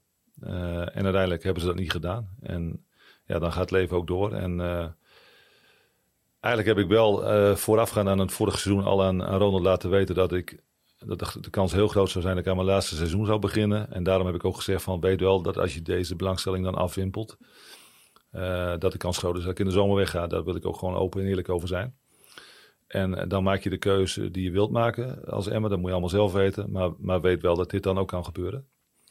En ik moet je eerlijk zeggen dat toen hij die belangstelling, eh, dat, dat hij daar niet op inging. Dat ik dacht van ja, dan zul je net zien dat Groningen een andere trainer gaat halen. En is de kans weer verkeken. Alleen, eh, ja, dat, dat gebeurde dus niet. Nee, want er was ook nog op een gegeven moment een soort impasse rondom Emmen van... Nou, oké, hij gaat naar Groningen. We hebben nog een paar weken te gaan. Moeten we hiermee doorgaan? Hoe heb je dat zelf beleefd die dagen? Als hectisch. Eh, met name omdat mensen dan iets van je gaan vinden. En twijfelen aan je arbeidsethos en twijfelen aan je inzet. Ehm, dat duurde een paar dagen. Wat me vooral frustreerde was dat de clubleiding ook een paar dagen nam. Ehm, want dan ken je mij niet zo heel goed. Ik heb daar, eh, op dat moment had ik daar zes, zes jaar en negen maanden alles gegeven wat ik had. En als je denkt dat ik dat de laatste drie maanden niet doe, ja, dan, dan doe je mij tekort. Maar gelukkig, eh, ja, gelukkig kwamen ze bij zinnen, zou ik haast zeggen. En eh, mocht ik het seizoen afmaken. Weliswaar met een hele slechte afloop. Maar ik heb daar zeven jaar lang alles gegeven wat ik heb. Ehm, en ik heb een heel goed gevoel bij die club ontwikkeld. Ja, en, en nou ja, het zit er al vrij snel aan te komen. 23 oktober, eh, FC Groningen, FC Emmen. Ja, wat wordt dat voor wedstrijd? Behalve dat je waarschijnlijk tien camera's eh, voor je, Op je op krijgt. je porum Ja. voor de wedstrijd. Maar Ja, dat vroegen mensen mij ook in, in die wedstrijd in Rolde. Eigenlijk, eigenlijk niet zo heel veel. Ik heb daar wel eh, met heel veel liefde gewerkt. Maar ik, ik ben nu alleen maar bezig met FC Groningen. En tuurlijk zal het een iets andere busreis zijn. Is het hier trouwens of in Emmen? het is eh, hier. Zie je, nou, dan is het niet eens een andere busreis. Dan, dan ga ik gewoon die wedstrijd in om, om die wedstrijd te winnen. Op het moment dat ik naar het stadion naar Emmen rij om daar een wedstrijd te coachen. Ja, dan weet je wel dat dat misschien wel een beetje sentiment oproept. Dat je die weg heel vaak hebt gereden. Maar ik ben, ik ben volledig hier bij Groningen om hier het maximale eruit te halen. En als je kijkt van hè, de rol die je vervulde hier eerder als assistent-trainer en de trainer, hoofdtrainer die je dan nu bent eh, bij FC Groningen, waar heb je wel in die jaren bij Emmen echt jezelf kunnen doorontwikkelen als trainer? Nou, als hoofdtrainer ben je natuurlijk veel meer manager. Eh, eh, kijk, het training geven, dat, ik, ik, ik hou van training geven, maar ik hou ook van, ik vond het assistent ook altijd heel prettig dat je een hoofdtrainer had die jou de ruimte gaf. Dus dat probeer ik nu ook bij mijn assistenten te doen. Zeker ook omdat ik denk dat uitstekende trainers zijn. Dus je bent veel meer bezig ook met overkoepelende zaken. Dus ik zit nu bij, bij veel meer overleggen. Ik zit veel meer met spelers in gesprek. Eh, je, je bekijkt veel meer het grotere plaatje. En als assistent-trainer ehm, was ik wel betrokken, denk ik. Eh, weet ik zeker trouwens. Maar reed ik naar huis en dan kun je het van je afzetten. En hoofdtrainer ben je gewoon 24-7. Dat laat je nooit met rust. Altijd aan het vogelen van hebben we de goede training gegeven? Hebben we de goede tactiek gekozen? Hebben we de goede opstelling in het hoofd? Daarom eh, ook terugkomen op je vraag over druk. Ja, de enige druk die ik mee oplig is van heb ik maximaal gepresteerd. En dan, ja, dan gaat het vooral om jezelf. En, en wat een ander daarvan vindt die nooit een training ziet. Of amper een training ziet. En dat doet op basis van wat er op het scorebord staat. Dat is een goed recht. Alleen ja, ik, eh, ik ben vooral denk ik heel kritisch op mezelf en dat blijf ik doen. Ja, en toch dat 24-7 hoofdtrainer zijn, ja, dat is natuurlijk ook wel eens loodzwaar op momenten gedurende een seizoen of een jaar. Nee, maar ik, ik zal je vertellen, ik ging, eh, wij gingen eruit tegen Almere. En daar heb ik eigenlijk iedere vakantie, ga ik op vakantie en dan word ik gewoon twee dagen ziek. Dan, dan kan ik ook zomaar twee dagen volledig slapen. Dus het zuig je helemaal leeg. Omdat, omdat je zoveel dingen om je heen hebt die je probeert te beïnvloeden, maar wat lang niet altijd goed lukt. Je probeert je elftal gewoon heel stabiel te houden en te krijgen. Maar ja, die hebben allerlei invloeden van buiten. En zeker als je niet heel veel wedstrijden wint, gaan heel veel mensen er iets van vinden. Nou, dat probeer je dan weer bij ze weg te houden. Ja, dat, dat vreet energie, dat kost kracht. Alleen dat is ook het beroep wat we hebben. En als je veel wedstrijden gaat winnen, ja, dan geeft dat ook weer energie. En uiteindelijk gaat het erom of je met z'n allen in staat bent om dat een beetje een plek te geven. En om, eh, het maximale uit elkaar te halen. Maar heb je dan ook wel eens misschien na een seizoen dat je ja, een, een, een avond of een dag thuis zit en dan denk je, jezus, ik, moet, ik ga er gewoon eens een keer een, gewoon een jaar mee stoppen. Nee, dat heb, ik, dat heb ik nog niet. Maar het is wel eens lekker dat je... Ik, ik kan wel snappen dat sommige mensen even... Ron Jans bijvoorbeeld, dat hij even een paar maandjes nu denkt van... Ja, het is mooi geweest. Ik heb 30 jaar in het voetbal gezeten. La- Laat mij maar even bijkomen. Ah, hij zat afgelopen zaterdag gewoon op de tribune, Tribune. hoor. Ja, ik zag hem komen nog tegen. Ja. Nee, het, het, is heel erg verslavend, omdat de druk die je voelt, dat, dat geeft ook een soort van kick. Als het dan goed gaat en, en je ziet dat eh, mensen beter worden, spelers beter worden, dat je team goed gaat spelen. En heel veel mensen daar ook weer dan eh, schik en eh, lol aan krijgen. Ja, dan is dat natuurlijk prachtig. Dus, dus dat, dat, ja, het, het werkt ook wel verslavend. Ja, maar je gaat, ja, zeker in jouw carrière, in ieder geval als je kijkt naar Emmen, je, je bent wel echt van, van pieken naar dagen, van pieken naar dagen gegaan constant. Ja, dat, dat is ook zo. Dus dat, eh, dat, eh, soms dan eh, wist je van euforie niet waar je moest kijken. En soms wist je van tegenslagen niet hoe, hoe gek je moest doen. Alleen ook daar geldt weer dat ik, toen ik begon bij Emma, als je mij toen had gezegd van, van de zeven jaar dat je er werkt, speel je vier jaar op het hoogste niveau, had ik er blind voor getekend. Dus we hebben daar met, met, heel veel, met een hele kleine organisatie, met, met heel veel beperkingen, toch denk ik een goede job geleverd. Alleen, wat ik zeg, er zijn ook mensen die zeggen, ja dat is niet zo, want wat zijn ze daar uiteindelijk mee opgeschoten? Qua divisie. Ja, dat is, dat is hoe mensen er naar kijken. Ik kijk vooral naar wat wij hè, geprobeerd hebben neer te zetten. En wat je ook ziet, nu ook weer een uitverkocht huis. Dus ja. En wat, de ander, wat een ander er dan van vindt, ja, ik, ik, ik kan daar uiteindelijk wel mee leven. Maar dat het met piek en daal is geweest, ja, helder. Ja, een euforisch moment in jouw carrière was wel als assistenttrainer natuurlijk het winnen van de KNVB-beker. Ja. Eh, nou, ondertussen ook al eh, acht jaar eh, geleden. Hoe blik je eigenlijk terug op dat moment? Want het is nog steeds, je hebt eigenlijk gewoon hè, als, als nou, assistent-trainer op dat moment gewoon iets unieks meegemaakt met de eerste echte prijs voor FC Groningen. Ja. Eh, zijn er nog veel, vaak momenten dat je toch wat terugdenkt aan die 3 mei in de Kuip? Zeker, die hele dag kan ik nog wel dromen. Eh, zeker ook omdat de eerste helft natuurlijk niet heel erg goed was. En, en dat je dan nog denkt van ja, welke kant gaat opvallen? En eigenlijk de invalbeurt van Hatenboer eh, ons zoveel energie gaf. Dat, eh, dat die wedstrijd naar ons toe kwam. Twee keer Roesnak en dan de feestelijkheden na afloop. De hele terugreis in de bus. Met eh, spelers die wel eh, wat sapjes te veel hadden genuttigd. En onze hoofdtrainer, toenmalige hoofdtrainer, lastig vielen. Ja, dat zijn wel eh, herinneringen die je voor het leven op je netvlies hebt. Dat is, wat, wat sport teweeg kan brengen is natuurlijk geweldig. En, en ja, dat hebben we tot laat in de binnennacht, of in de binnenstad en, en tot laat in de nacht gevierd. Dus ja, daar ben ik trots op dat ik daar onderdeel van ben. Toen stond jij wel, zeg maar, dansend op de bar, neem ik aan. Nee, Nee, dat stond niet? ik wel te Nee? dansen in, eh in Bar Players met Anita. Ja, natuurlijk. Maar eh, nee, ik, heb, ik ben nog nooit, denk ik, hier op de bar ergens gaan staan. Dus ik heb er goed naar. Nee, volgens mij niet. Nee, ook niet in Veendam? Nee. Nee. ik heb wel eens gekke dingen gedaan in Manchester. Toen Gerard Wiekers daar speelde, Oh. gingen we de, ik, ik ben echt wel eens een avondje daar geweest dat ik bij God niet meer weet hoe ik thuis kwam ook. Dat kan Dus in dat- Engeland, hè? ja, dat zou dan de enige uitzondering geweest kunnen zijn. Maar daar had ongetwijfeld Wiekers mij dat wel verteld. Dus eh, volgens mij niet. Nee, gelukkig waar. Maar Wat is dan wel je mooiste herinnering aan die dag? En eh, misschien ook vooral even de nachten meepakken inderdaad in de stad. Maar... Ja, het, mo- het mooiste was het laatste fluitsignaal. Dat je dan echt het besef hebt van we hebben die beker gewonnen. En eigenlijk de dag daarna die huldiging met die rondrit. Ja, besef je dat dan al? Of, of eh, moet zo, ja, je hoort toch ook heel veel mensen die dan zeggen... ja, er moet toch uiteindelijk toch even indagen of zo. Nee, ik, ik, eh, want het was ook wel eh, voor mij een hectisch half jaar. Omdat ik ergens eind maart toen een lichte hartaanval kreeg. Dus het ook nog wel vechten was om bij die bekerfinale te zijn. Mijn cardioloog zei toen van dat is niet handig. Ik zei ja, dat kun je wel zeggen, maar dit gaat niet heel vaak meer gebeuren. Ik ben er gewoon bij. En dat lukte. Dus eh, nee, ik weet nog heel veel dingen weet ik als de dag van gisteren. En eh, op het moment dat die man voor het laatst floot, wist ik ook van ja, dit is echt een, eh, ja, een, prachtig, een prachtig resultaat. En dat bleek ook de dag daarna. Nou, ik weet niet of de huldiging de dag daarna was, maar in ieder geval op de dag van de huldiging. Toen stond het hele stadspark natuurlijk vol, Ja. afgeladen vol. Ja, dat, dat vergeet je nooit meer. En hopelijk, nou, misschien wel in mei volgend jaar... dan ook op de, op de grote markt hier. Ja, het laatste fluitsignaal als mooiste moment. Dat hebben wij de afgelopen tien wedstrijden hier ook gehad. Dus Ja. kunnen we ons wel even plaatsen. Nee, maar, We zijn weer terug bij af. nee, maar dat, is, eh, dat was wel een dag inderdaad. Maar ja, dat moet ook wel... eh, dat- ja, Danny Buis zou dan die foto aan de muur hangen, zeg maar. Van daar werken we naartoe. Ja, nee, dat doen wij niet. Nee? Nee. Ik heb ze wel gezegd dat ik een droom heb. En, eh, en dat we aan die droom gaan werken. En dan probeer je wel in te kleden hoe je daar naartoe werkt met z'n allen. Nou, dat, maar dat snappen ze ook wel hoor. Ze hebben echt wel in de gaten dat, eh, dat er iets, eh, iets moet worden gerepareerd. Want hoe, zei, hoe zie jij die droom dan? Wat is die droom als je die zo moet verwoorden? De droom is de club terugbrengen naar het hoogste niveau. En dan, en dan ook nog het liefste met voetbal wat, wat bij deze supporters past. Dus, dus heel veel actie voor de goal. proberen hoog te pressen.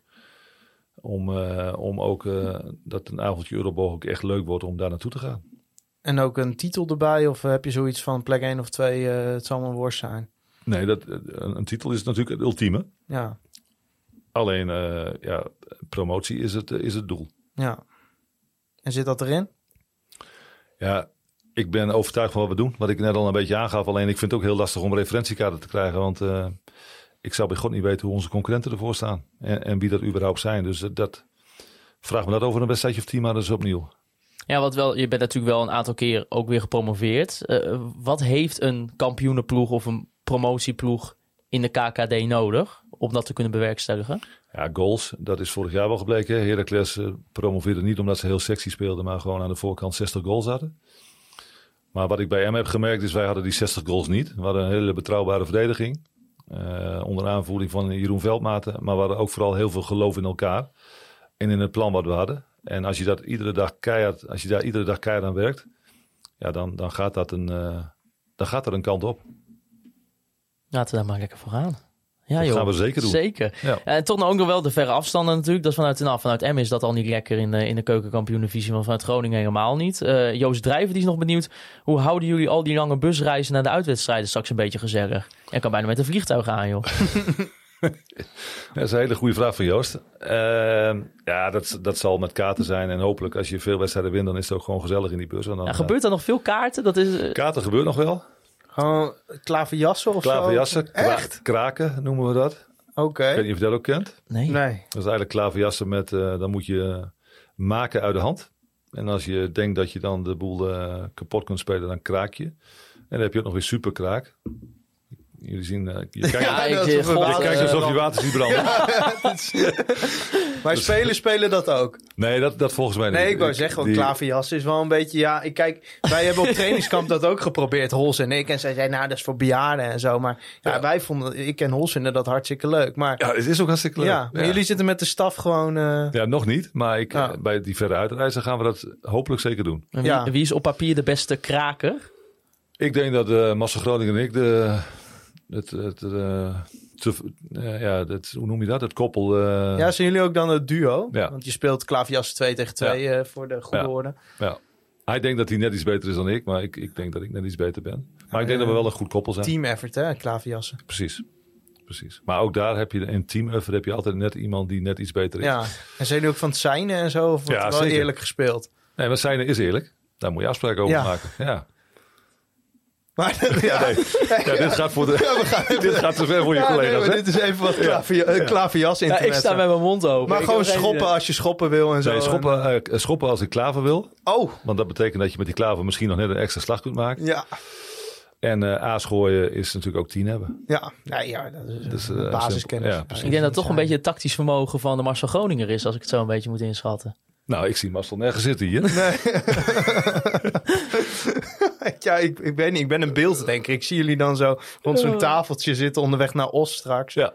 Nou, wat, wat, een feit, wat, een feit is dat we natuurlijk beide bloedfanatiek zijn. En dat eh, werkt ook mee om het maximaal eruit te halen.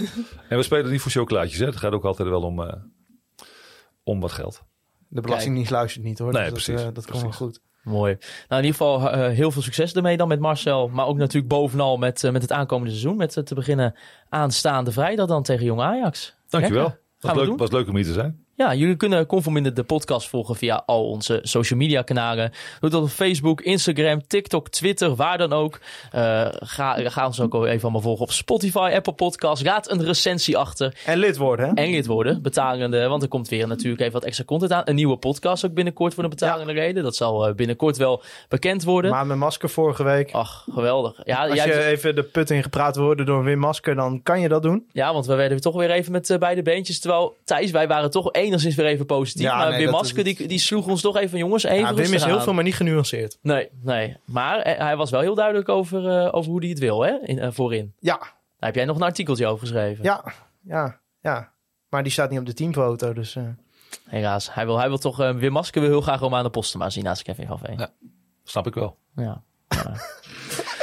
Nou, dan gaan we dat zien. Uh, ik wil Toupé en uh, Onlarito Company natuurlijk onze sponsoren ook bedanken voor het supporten van onze podcast. Allerpetje.affers voor het, uh, ook het supporten van onze podcast. En nou ja, natuurlijk weer over een maand de maand met masker. Een nieuwe podcast zoals gezegd. En als laatste wil ik jullie, de luisteraars, bedanken voor het luisteren naar Conforminder, de podcast. Wij FC